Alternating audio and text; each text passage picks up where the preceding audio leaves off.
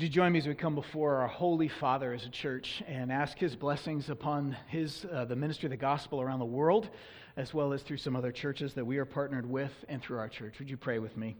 Father, thank you so much for the privilege of coming before a holy God. And yet, we, as sinful and less than perfectly holy people, can be in your presence, you tell us in the Bible, because of the work of your Son, Jesus Christ, on our behalf. And so, depending on Him and rejoicing in Him, we come before you, a holy God, and ask for your blessings on the ministry of the gospel around the world.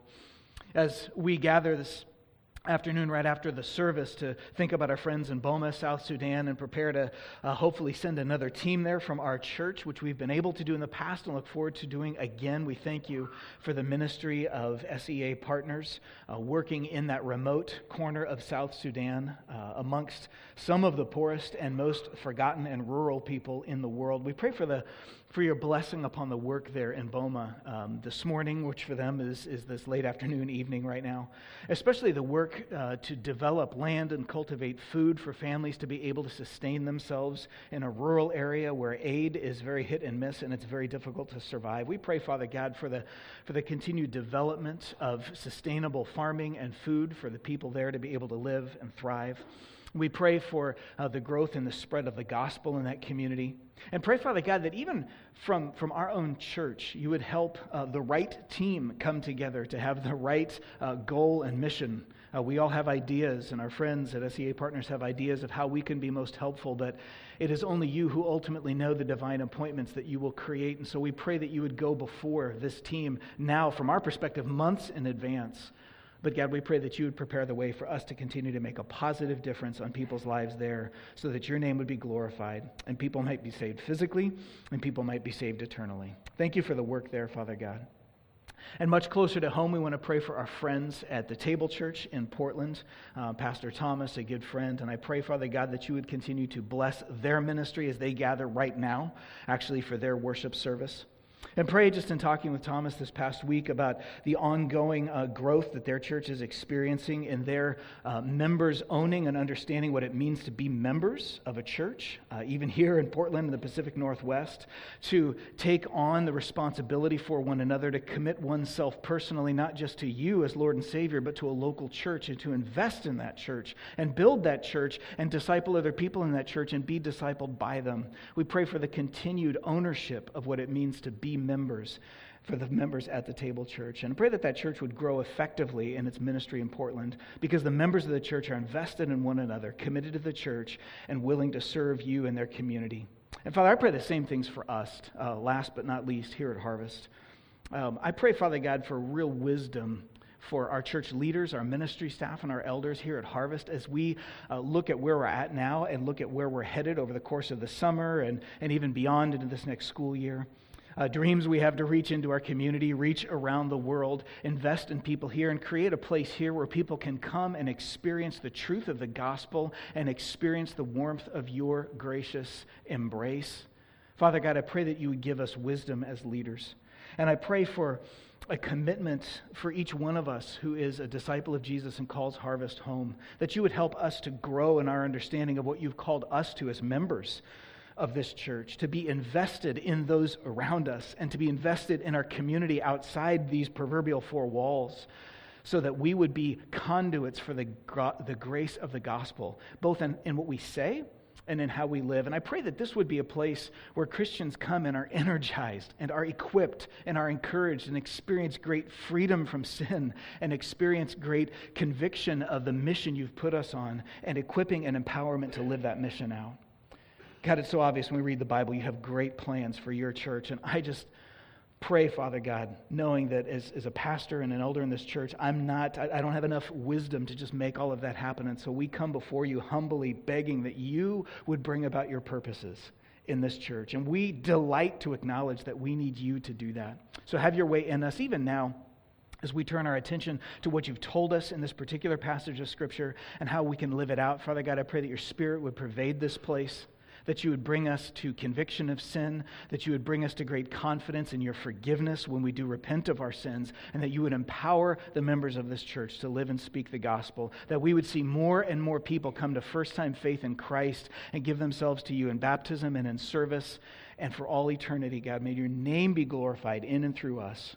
These are big asks because it's your vision, and it's a big vision, and we ask our big God for these things. In faith and in joy for your name, we pray these things. Amen. Amen. You may be seated. Thank you.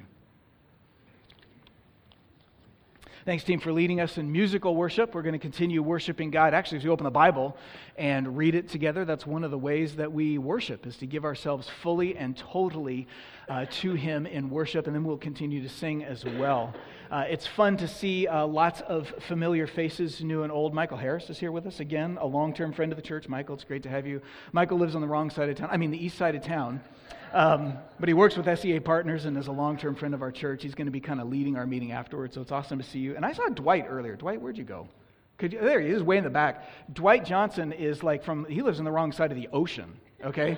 But he's from Southeast Asia, one of our long term missionaries. It's great to have you here with us again, Dwight. So it is just incredible to see people come and connect, and just want to welcome all of you here. Whether you are a long term friend of Harvest like these two guys, or maybe this is your very first Sunday, we're very grateful to have you here and hope that you experience uh, a little bit of a taste of God's grace and His truth this morning. Uh, my name is Matt, and um, I'm a the lead pastor here at Harvest. So if I've not had a chance to meet you, I'd love a chance to do that. You heard from Jordan earlier, one of our associate pastors. We'd love to just get to know you, uh, especially if you're newer to Harvest. So hope you'll come down and say hello and give us a chance to welcome you.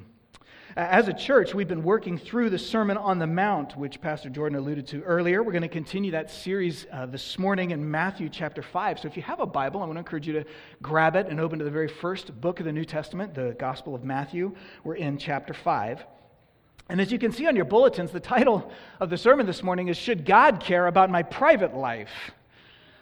Um, clearly, by the passage of scripture that we just saw read earlier, God does care about my private life. And the question is, should He? And um, maybe the not so subtle implication in that question is, why should He? Because if you're a modern American, which probably applies to just about all of us, um, I think it's right and okay for us to acknowledge that God caring about my private life might sound a little bit weird. Why should God care about my private life? Should He? And if so, why? Apparently, He does care because of the subjects that Jesus addresses in this passage of Scripture. So, why? Uh, I'd like to lead in that question with um, a hypothetical. May not seem related at first, but just bear with me. Um, if uh, you were to like invent your own nation from scratch and have to create a military force for that nation, and it was up to you uh, to determine what the basic training was going to look like for the armed services, um, what kinds of things would you put in basic training? What do you think a soldier needs to know to be an effective soldier? Now, um, there's probably some obvious skills. They, they, need to have physical fitness. They need to like know how to shoot a rifle and perform like first aid or you know drive a tank or fly a helicopter if that's what they're doing. Whatever. I mean, there's there's some pretty obvious skills that even if you've never been in the military, you're like, yeah, that would probably be important stuff for a soldier to be able to do their job effectively. But in the U.S. military, some of you have firsthand experience uh, with this. I don't. I've read a lot about boot camp. I've never been through it. But in the basic training or boot camp for the U.S. military, um, they make no secret. I imagine this is true in other nations' armed forces as well about the fact that they're not really primarily intending to impart skills during your basic training or boot camp. The primary job is actually to impart a whole new mindset, to take a civilian and make them a soldier and that's a whole different mindset. What that means is that they emphasize a number of things during basic training that may not have obvious, immediate battlefield relevance. And if you look at it from the outside, you go, why do they spend so much time on that? And there's a rhyme and a reason to it. Uh, here's one example. I was just looking some of this up again this past week and was reading from a um, former Marine Corps uh, basic training or boot camp instructor talking about kind of the, the, the methodology and the rhyme and reason and what, and what happens uh, in boot camp. He mentioned that even things like the famous day one buzz cut has very, very specific and important implications. for uh, new recruits coming into boot camp. Day one, you're going to get your head shaved bald. Now, why is that? Here's what this, uh, this uh, former instructor said Why is the haircut so important? Because it is a part of the erosion of individuality. That's the goal. We're trying to erode individuality. He then asks the obvious question why should a warrior lose his individuality? It's what makes him unique, it's what makes him valuable. And then he responds, Yeah, that's the problem. That's the problem. Individuality makes them, meaning new recruits, feel special and unique. It makes them feel that they might be above someone or something else, that they are better than orders that they might receive, that they're too good for something. He goes on to say that, look, when you're a civilian, there's certain things in life that may be totally fine. In fact, they may be good, but once you become a professional soldier, that just won't do anymore. And, individuality is one of those things. You need to learn to function um, as a, a, a, a, quickly and tightly uh, knit group of people, a whole corps, a unit that is operating in battlefields, sometimes life and death situations. He said, What you have to do is totally retrain the entire way that some of these 18 year old recruits have learned to think up to this point in their lives. And so, his point is that making a soldier isn't just about physical conditioning and learning how to shoot a gun.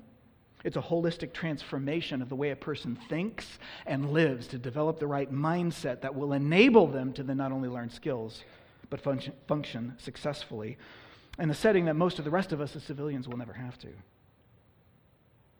What that means is that things that are perfectly fine for civilians are counterproductive for a soldier who has to function as part of this unit. So, to accomplish that transformation, the training touches on certain areas of life that you might not even think about at first. They may not have immediate relevance to the job from an outsider's perspective, but they're part of reframing a mindset. I bring that example up because I think it's a fitting image for the Sermon on the Mount, believe it or not. Because, much like a military force, God is trying to make his followers, well, not combat soldiers.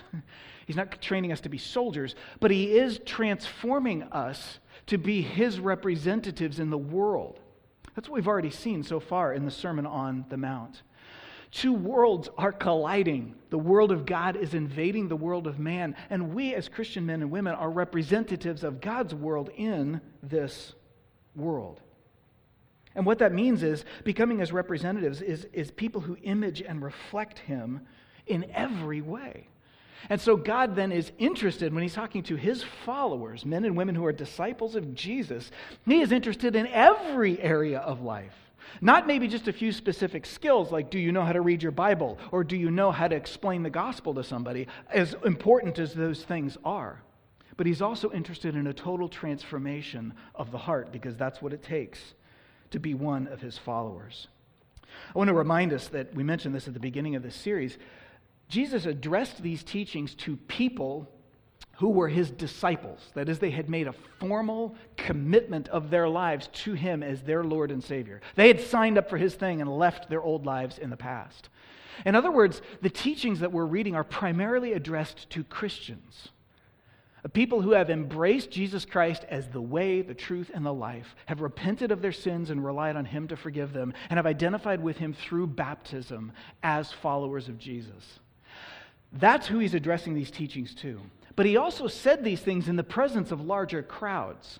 Jesus wants the whole world to understand that there is a different world here, but these are primarily teachings He's giving to us as followers so that we become effective representatives of that world. We started by talking about the three key principles that help us understand everything in the Sermon on the Mount. Just briefly, I want to walk us through these again because we're going to see all three of them in our passage this morning. First of all, the idea that God's world is invading our world. That's the whole kind of background, the whole context of the Sermon on the Mount. When Jesus shows up, that is God Almighty taking on human flesh and invading human history to give us the message of the gospel of redemption. Come and repent so that you can find life and you might not have to die and be condemned for your sins for all eternity. That's his message for us. And what that means is that once we have repented and found eternal life, we have a mission. We are now his representatives. We represent the world of God in the world of man. We represent the world of life in the world of death, the world of salvation in the world of condemnation. We represent the world of holiness to a world of sin the world of God's authority to a world of rebellion. If you're a Christian today, that's your job. That's your mission. That is the reason for which God put us on this earth. And when two worlds are colliding like this, and the value system of God, which so conflicts with the value system of this world, are in conflict, that is a messy task. And so that leads us to our third principle. We need Christ to do this. He himself is the key to each one of us living out this calling. He said he came to fulfill the law for us, which means to make us the kind of people he calls us to be. So today, once again, we're going to see his calling. Here's what God calls us to be. This is what God's holiness looks like applied to a very specific part of life. And the whole time, we need Christ to give us that heart. The specific part of life, as we saw earlier, that he's talking about is sexual temptations. In verse 27 of Matthew chapter 5, Jesus lays out the principle and then in the next couple of verses, he uses a couple of very um, vivid and even violent hypotheticals to illustrate how we should live the principle out. So, first of all, what is the principle? Well, verse 27 of Matthew chapter 5, he says, You have heard that it said, sh- it was said, You shall not commit adultery. But I say to you that everyone who looks at a woman with lustful intent has already committed adultery with her in his heart. God wants his people to be free of sexual lust, is essentially what he is saying. To, to not have their lives driven by that. The temptation is going to be ever present, but that's not to define or drive our lives, it's not to shape our behavior. In other words, Jesus is doing what we saw him do last week, and we're going to see him do every week from here on out in the Sermon on the Mount. He's taking an Old Testament command that uh, related to behavior, and he's going to drive it down to the level of attitude and heart and affections. What do I love, and what do I long for, and what am I thinking about? Not just what am I doing. When he quotes, You shall not commit adultery, he's quoting the seventh commandment. It's the seventh of the Ten Commandments in the Old Testament. It's very clear. And when the Bible said, you shall not commit adultery, that's an action. Experience sexual relations with somebody I'm not married to. That was the idea. Now, when the people that Jesus was talking to in the first century said, okay, so what does it mean for me to keep that commandment? What does it mean for me to live the way God wants me to live? Well, it was very simple. The leaders, they were called Pharisees in Jesus' day, the Bible teachers said, as long as you didn't actually commit the action that was prohibited, in this case, having sexual relations with somebody you're not married to, as long as you didn't do that, you're fine. You've kept the law. You're doing what God wants you to do. They had paid no attention to what was going on inside your head or what was going on inside your heart. As long as you didn't do the prohibited action, you were okay. Jesus says, no, no, no, no. The heart attitude that we have is actually the main thing. And Jesus is saying it always was the main thing. You see, when he talks about long, uh, looking at a woman, he's speaking from the perspective of men, who he was primarily addressing here as his disciples, although this equally applies to women as well. He says, if a man looks at a woman with lustful intent, he's talking about a longing look, a deliberate um, decision to continue to pursue uh, a sexual fantasy, to feed sexually illicit desire. The mere temptation uh, sexual, uh, the temptation to think of, of something inappropriate sexually is not the primary issue. That's going to be there for all of us. But what Jesus is addressing here is the minute I'm tempted to think or look sexually at another person in an inappropriate way, what do I do with that temptation? And when there's this ongoing look, this feeding of inappropriate desire through entertaining and indulging in fantasies in my mind, for instance, or continuing to dwell on images or sights with my eyes that I really shouldn't be looking at. I make that conscious choice. He says, once you've done that, you've actually violated the seventh commandment. In other words, here's what he's saying. When the Bible said don't commit adultery, what it really means is that a Christian should relentlessly pursue sexual purity in thoughts, affections, desires, as well as actions in what we do and don't do. Jesus says that's what God was always trying to get at to create a people whose lives are characterized by relentlessly pursuing His holiness, not by pursuing their temptations to sin. So, why does God care about our personal life? How can, how can Jesus say that the real goal of the law was to uh, challenge the way we think when the law, the Old Testament, simply said don't act inappropriately? Well, remember that the purpose of the law was to make the ancient Israelites a holy people. They were to be distinct from the other peoples around them and how they lived because their hearts loved God fully. That's the Old Testament for you. Love the Lord your God with all your heart, all your mind, all your soul, all your strength. And therefore, they would pursue him relentlessly, and their lifestyles would reflect his truth and his values. You see, this is that, that salt and light principle we talked about a minute ago. If I back up, this is that second one right there. Christians are to represent the world of God in this world. That's always been true. God's people are to be his representatives, standing for his message and displaying his values and how we live our lives. So, if my outward behavior is minimally conforming to the letter of God's law, but my heart doesn't love God or reflect his values, then my life is missing the point. At best, it's missing the point. At worst, it actually makes me inconsistent and hypocritical. When God said, don't commit adultery, he wasn't concerned only with behavior. He wants to create a people who yearn for him from the inside out. If I only modify my outside behavior, but my heart is not after him, my actions are saying one thing, but my affections are saying another. He says, You're not being an effective representative of God. Now, why does this apply to our sexual purity? Why, to go back to our question, does God care so much about our personal, private lives and what we even do with our sexual thoughts as well as actions? That's an increasingly common question in our autonomous age, and it's worth talking about for a moment. Because for the better part of the last 60 years, we have undergone a cultural revolution in how we think about our personal lives in general and our sexuality in particular. This is probably not news to most of us who have been paying attention, but you think about 60 plus years, that's when pretty much all of us in this room have lived out most or all of our lives. So even though the way that Americans tend to think about our private lives and our sexuality has changed a lot in relatively recent history. It's not really recent for us experientially. It's like the only world we've ever known. We've grown up in an environment that has a very specific way of looking at one's private life, one's autonomous choices, and even one's sexual identity. Question authority was the mantra for an entire generation not that long ago. Any authority, government authority, business authority, religious and spiritual authority, holy books authority. Question authority. So when God says, don't do this, there was a whole generation that made a mantra out of, says who? Why? Think for yourself. Don't just submit yourselves to authority, but rather define your own path.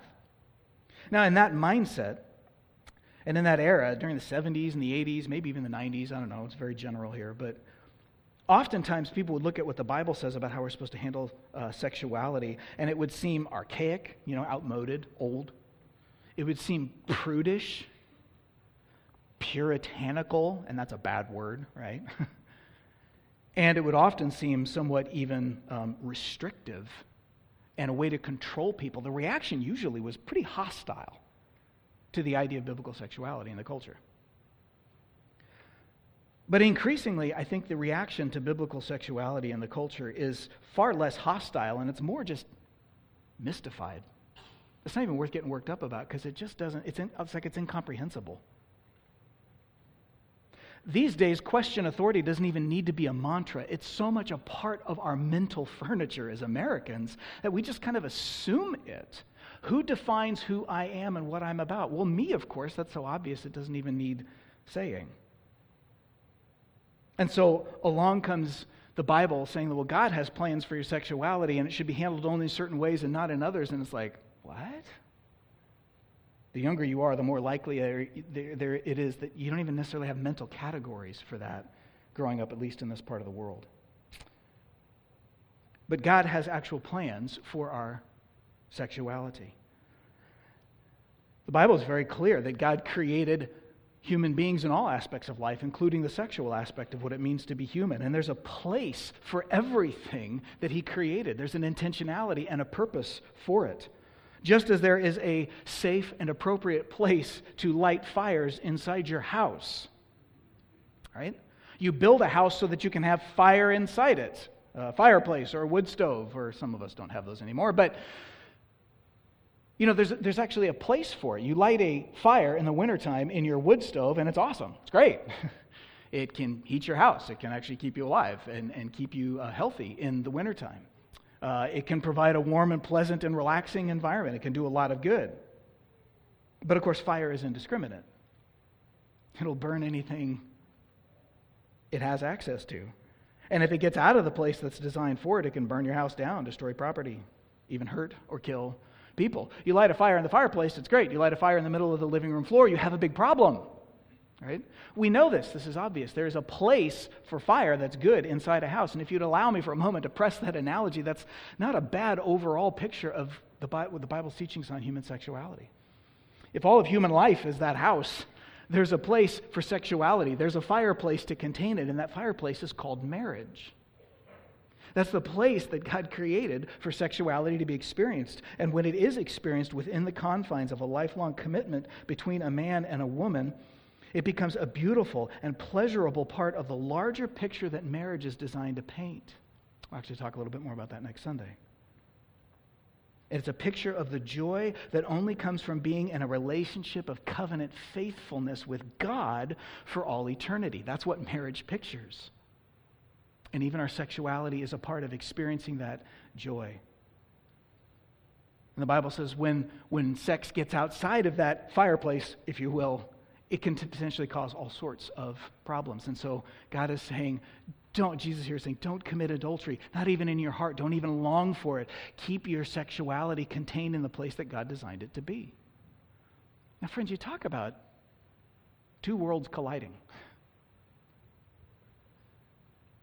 This is really different. One world looks at all of life, including our sexuality, as each person's private domain to do with as they see fit. Define your own existence. The other world looks at all of life, including our sexuality, as a designed whole, each piece of which has great purpose, and it all goes together like a beautiful puzzle piece to paint a picture of who God is, and its purpose is defined by God. Friends, if you're still figuring out um, what the Bible teaches or who God is, if you're newer to the Christian faith or seeking to understand what the Bible's message is, I commend you for being here this morning. And I would encourage you to, to look at even the Bible's teachings on sexuality as one of many ways that the Bible very clearly suggests our world is out of sync w- with Him it's sort of like life in this world is, um, is disjointed. It's out of joint. It's not working right. The value systems are messed up. It's like we're born limping, but because it's the only way we've ever walked, we don't notice we're limping. God says we look at our lives, we look at our sexuality in a way that's different, and He's calling us to find repentance in life by coming back to Him. And for those of us that are here, and these are not the first time, these are not new concepts. This is not the first time we're necessarily hearing these things. For those of us who identify ourselves as disciples of Jesus, we need to remember that Jesus says, You live in the first world, but you're representatives of the second world. You're living in the rebellious world of man, but you are representatives of the holy world of God. And that touches everything in life, even the way we think about our sexuality. So that's the point our Savior is making. the law just says don't commit adultery. What that really means, if you're my disciple, you relentlessly pursue sexual purity in thought, in affections, your desires, and in your actions, no matter what the cost, because it's worth it. So, if that's the point, what do we do? Well, then Jesus turns to apply this with a couple of very vivid, violent, and shocking illustrations. Verse 29 If your right eye causes you to sin, tear it out and throw it away. Because it's better that you lose one of your members than that your whole body be thrown into hell. And then another analogy that's essentially making exactly the same point. Uh, verse 30 If your right hand causes you to sin, cut it off and throw it away. It's better to lose one of your members, just one part of your body, than that your whole body go in hell. Whoa! Did that get your attention? We're talking about adultery and sex. He already had my attention. I mean, come on. Why the vivid, shocking, even violent uh, imagery?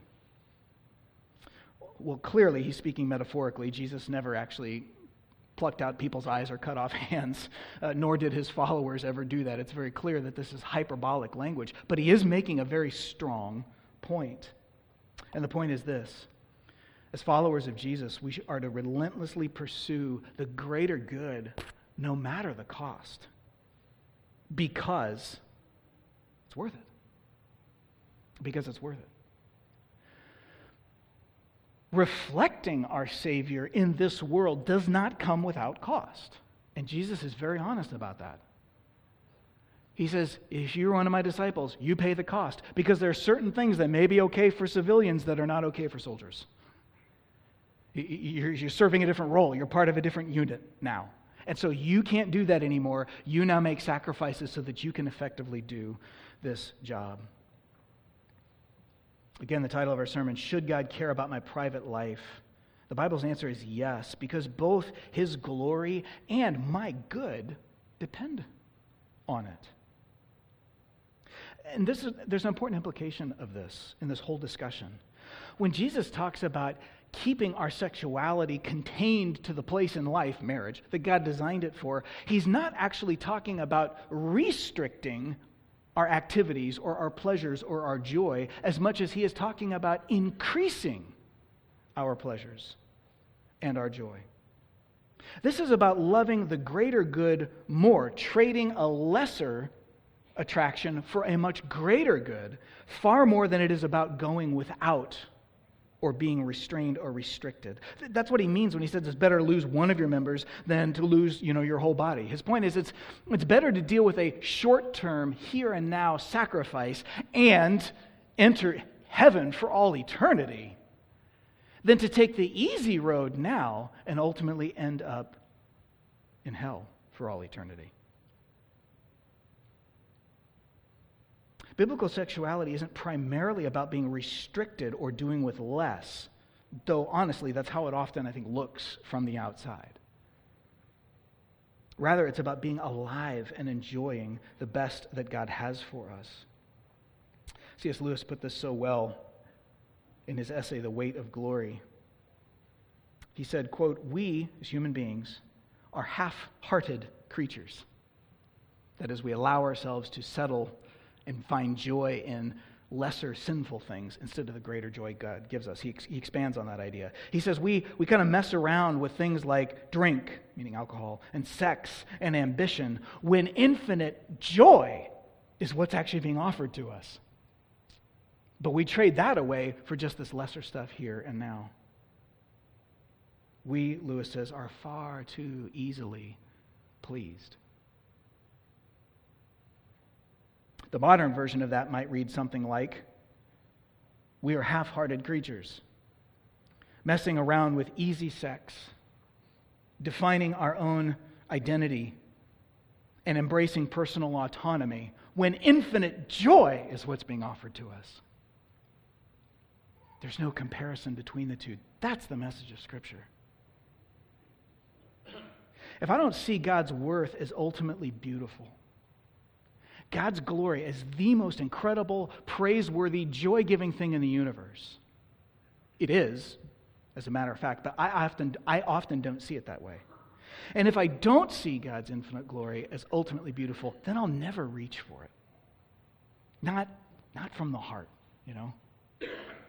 If I actually think I will be genuinely happier doing some things that kind of skirt the boundaries of what God commanded, as long as I don't get too far away from Him, then that's the kind of life I'm going to live. And even when I restrict my behavior to kind of keep it in line with what God says, it's going to be a superficial thing, not a hard thing.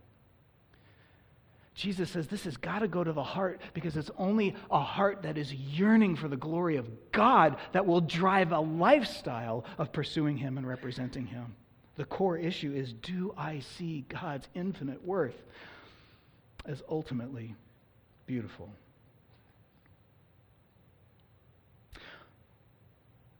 What Jesus is telling us here in this passage is that one of the bad results of sexual temptation is that it obscures our view of God's infinite worth.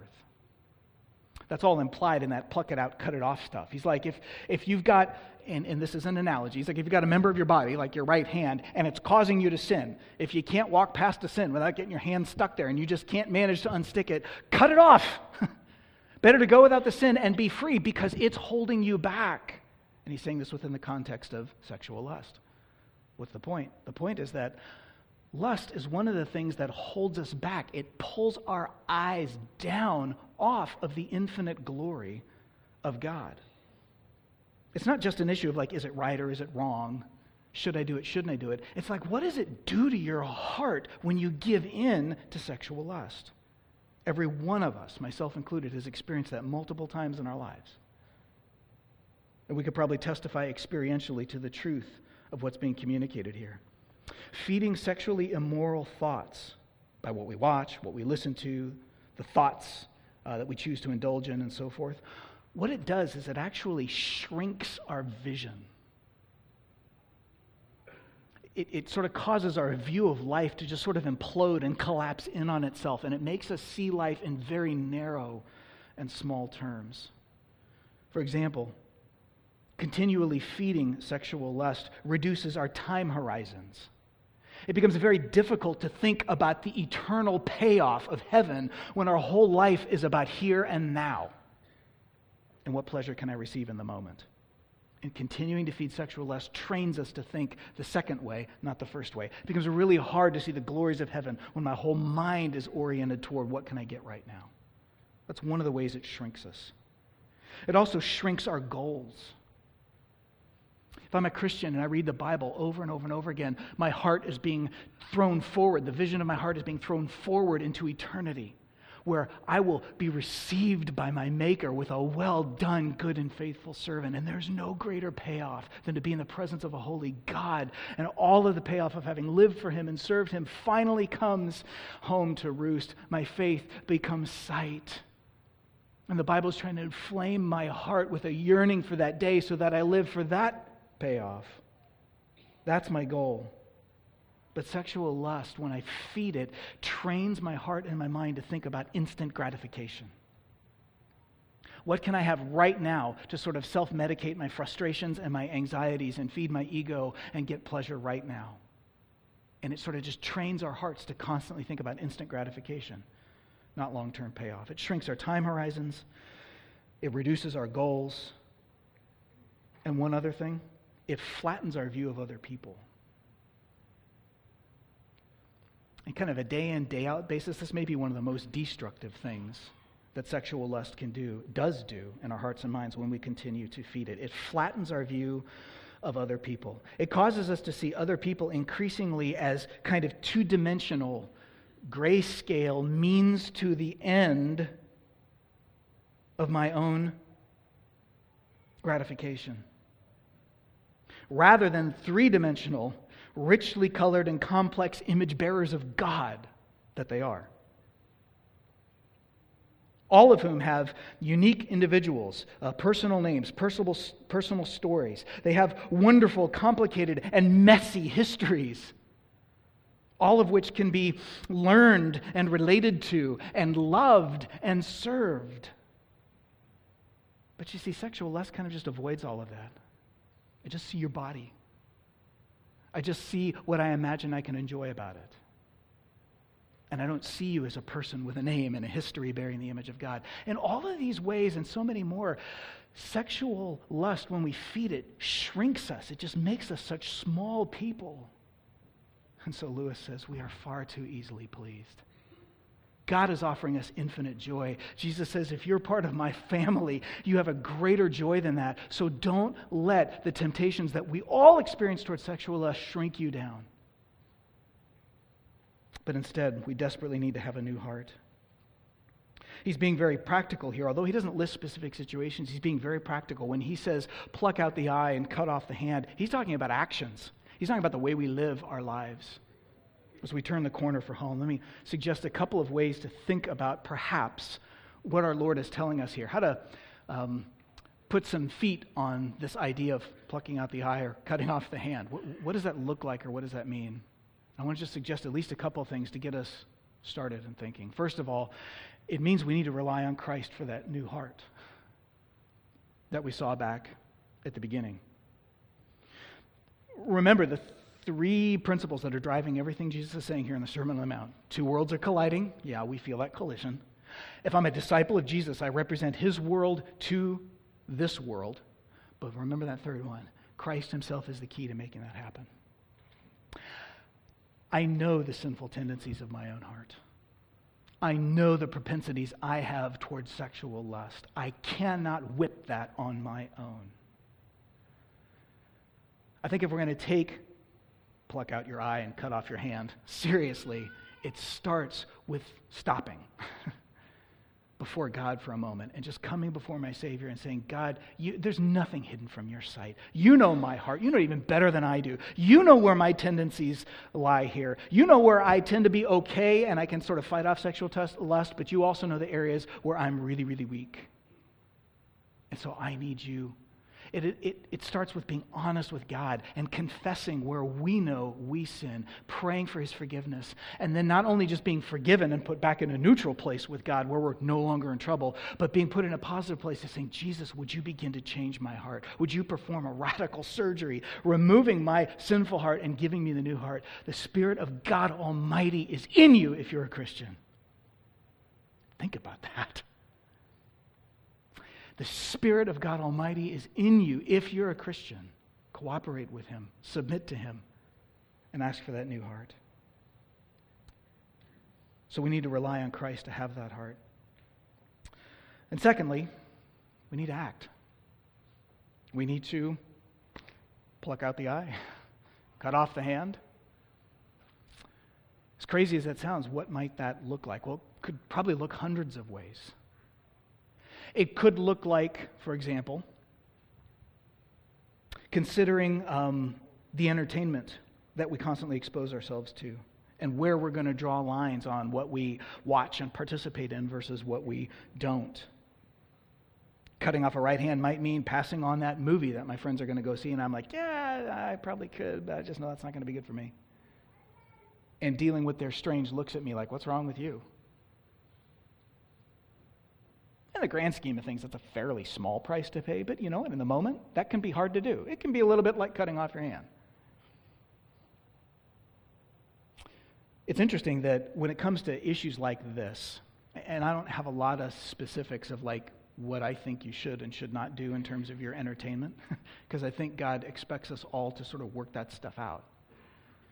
Although it's interesting that as Christians, when we start talking about these kinds of things, what should Christians watch or not watch, or read or not read, or do or not do, um, they often devolve fairly quickly into kind of um, sporting intramural in house debates.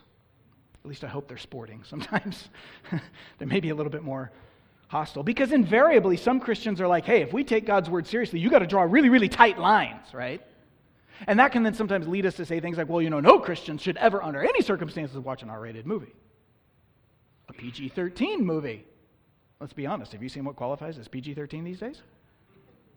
If you're a Christian and you're watching that stuff, you know, you're not taking Jesus' commands seriously, you know, and then it starts to feel kind of constrained and legalistic. And then there's sort of this other group of Christians that increasingly looks at that group and says, hey, who are you to tell me I'm not okay with this? You know, we start looking up all those passages about meat sacrificed to idols in the New Testament. And, and sort of in the name of Christian freedom, it's like, this is not a clear sin. And in my conscience, I'm okay with this, so I'm going to do this. And then you can sometimes end up with another group of Christians who are almost proudly displaying their uh, willingness to engage in all sorts of things that are considered taboo by other Christians in the name of Christian freedom. And it can become a little bit difficult in between to figure out where are we supposed to draw these lines. Well, I don't have the magic answer for you. Here's what I do have I would start with the suggestion that it may be that both groups are starting with the wrong question.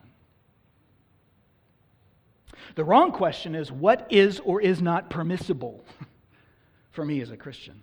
I think that comes from a good place. Most of the time we ask that question, I think we have good motives. I would suggest humbly that that is not the right question to start with. And the reason I don't think it's the right question is because it's another way of saying, even if this isn't what we mean to say, what we're saying is, how far away from the burning hot center of God's glory can I go and still be okay with God? It's the perpetual question of legalism. Where should that line be drawn and how far can I go? And whether you draw that line really tight or whether you draw it relatively loose, I think both Christians are potentially asking the wrong question because we're pointed the wrong way. God's glory is in the rearview mirror and we're looking at how far away it's okay to go. Why would you be pointed away from God's glory? I think that's what Jesus is trying to tell us. Better to lose one member and gain glory than lose it all. Turn and look at where you're headed. The right question may be something more like what will help me see God as the most beautiful thing there is?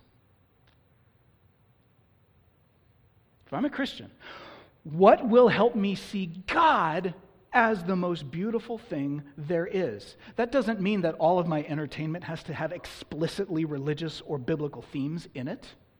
There's a lot of common grace stuff out there. I can watch or read or participate in, and it may help me appreciate God more as the giver of all good things. Or it might train me to find pleasure in lesser things, like mere hedonistic self gratification and personal autonomy. What is going to help me love God more? I'd submit we ask that question as we seek where we're going to draw lines on some of our uh, media, entertainment, and recreational activities. There may be some hands to cut off there, some things to let go of. Some, some television shows I kind of got hooked on because the plot was interesting and I sort of fell in love with the characters, but ooh, they're putting so much stuff in there that's just not helpful, and I'm thinking about all kinds of sexually inappropriate stuff once I've turned it off, and I got a choice to make. Do I give it up or do I continue to press through that? I mean, these are questions. This is where the stuff gets worked out. What am I pursuing? Secondly, and more briefly, two other thoughts what cutting off the head or plucking, uh, cutting off the eye, hand, maybe cutting off the head, I don't know. Fortunately, he didn't say cut your head off. He just stopped with the eye. Okay, anyway, cutting off the hand or plucking out the eye may look like. Um, it may look like owning up to where I blow it to a couple of key trusted Christian friends, probably same gender ones.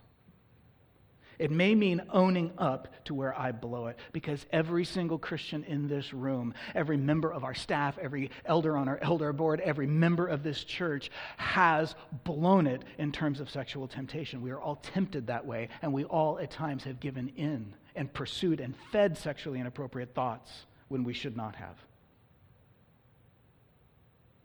Cutting off the right hand might mean admitting that I have an addiction to internet porn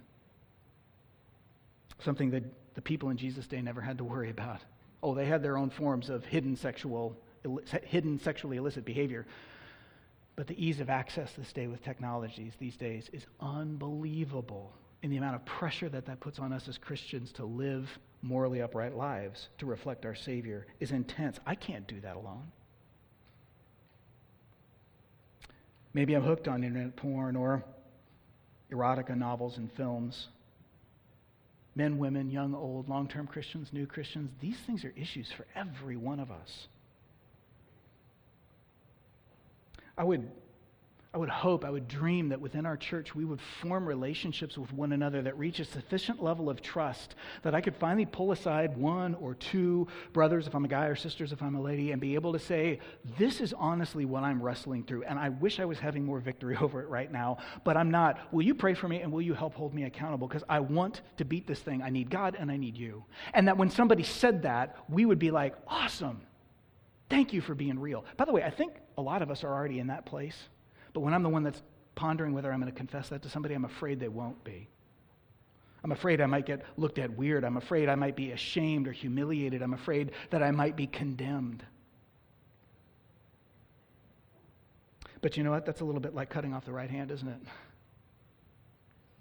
Because if I'm honest with myself, if I've got a struggle in this area and I'm failing, and I know here's a brother in Christ I should go talk to, and I just choose not to talk to him because of my shame, what I'm really saying is I don't want to be seen by him as a failure, right? I don't want to be ashamed. In other words, I'm holding on to what? Pride, really. And, and, and my continued holding on to pride is keeping me trapped in that sexual sin no matter how hard to pull away. Jesus says, cut off the hand and be free. Maybe plucking out the eye or cutting off the hand means just leveling with somebody and saying, I'm not the super Christian that I guess I wish you saw me as. That's all right. None of us are.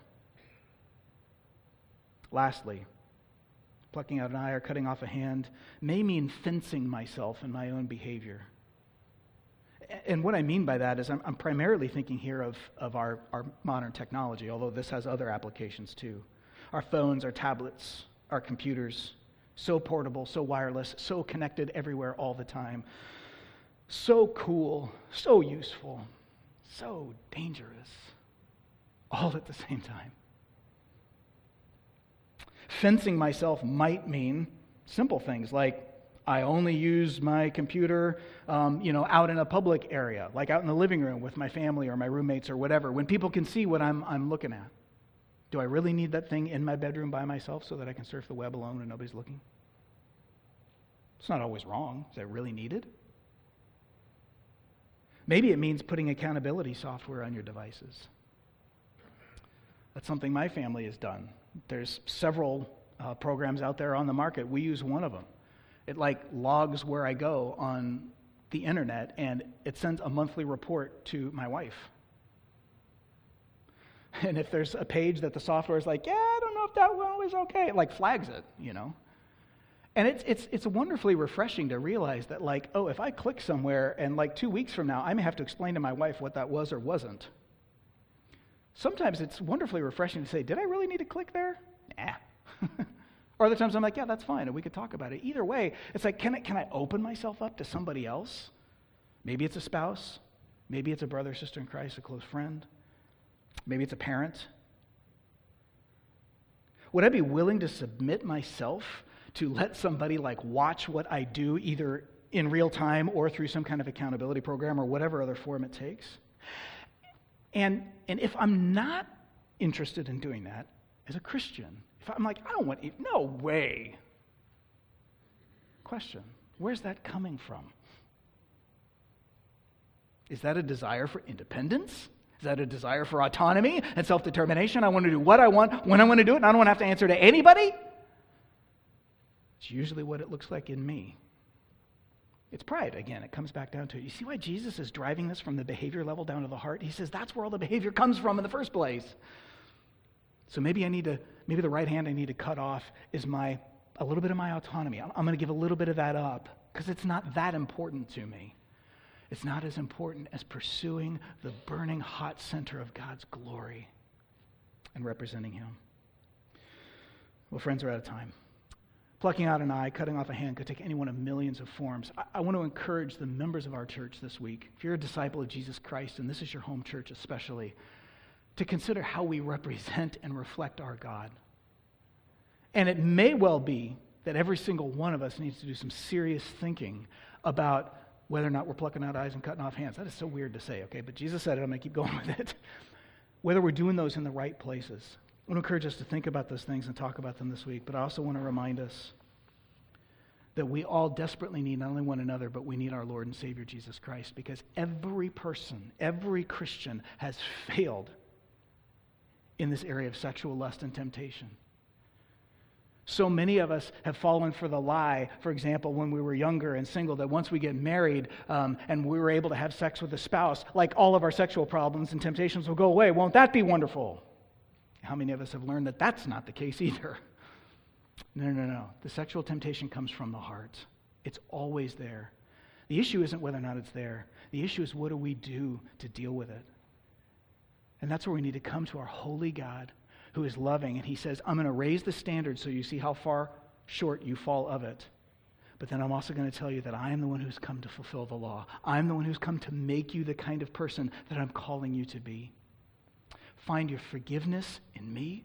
Find your hope in me. And find the power to overcome and live for the world of Christ and to live the truth of the gospel in my spirit living in you. There's great hope and freedom God has for every one of us to answer the call that He's given to us. Would you pray with me? Father, I thank you for the hope and the freedom that we do have in Christ. The freedom to recognize that, yeah, when we open up the Bible, we are tempted to tame the requirements of the law. We are tempted to minimize them so that we can feel good about whether or not we've kept them. But Jesus, you don't let us minimize them. You raise the bar.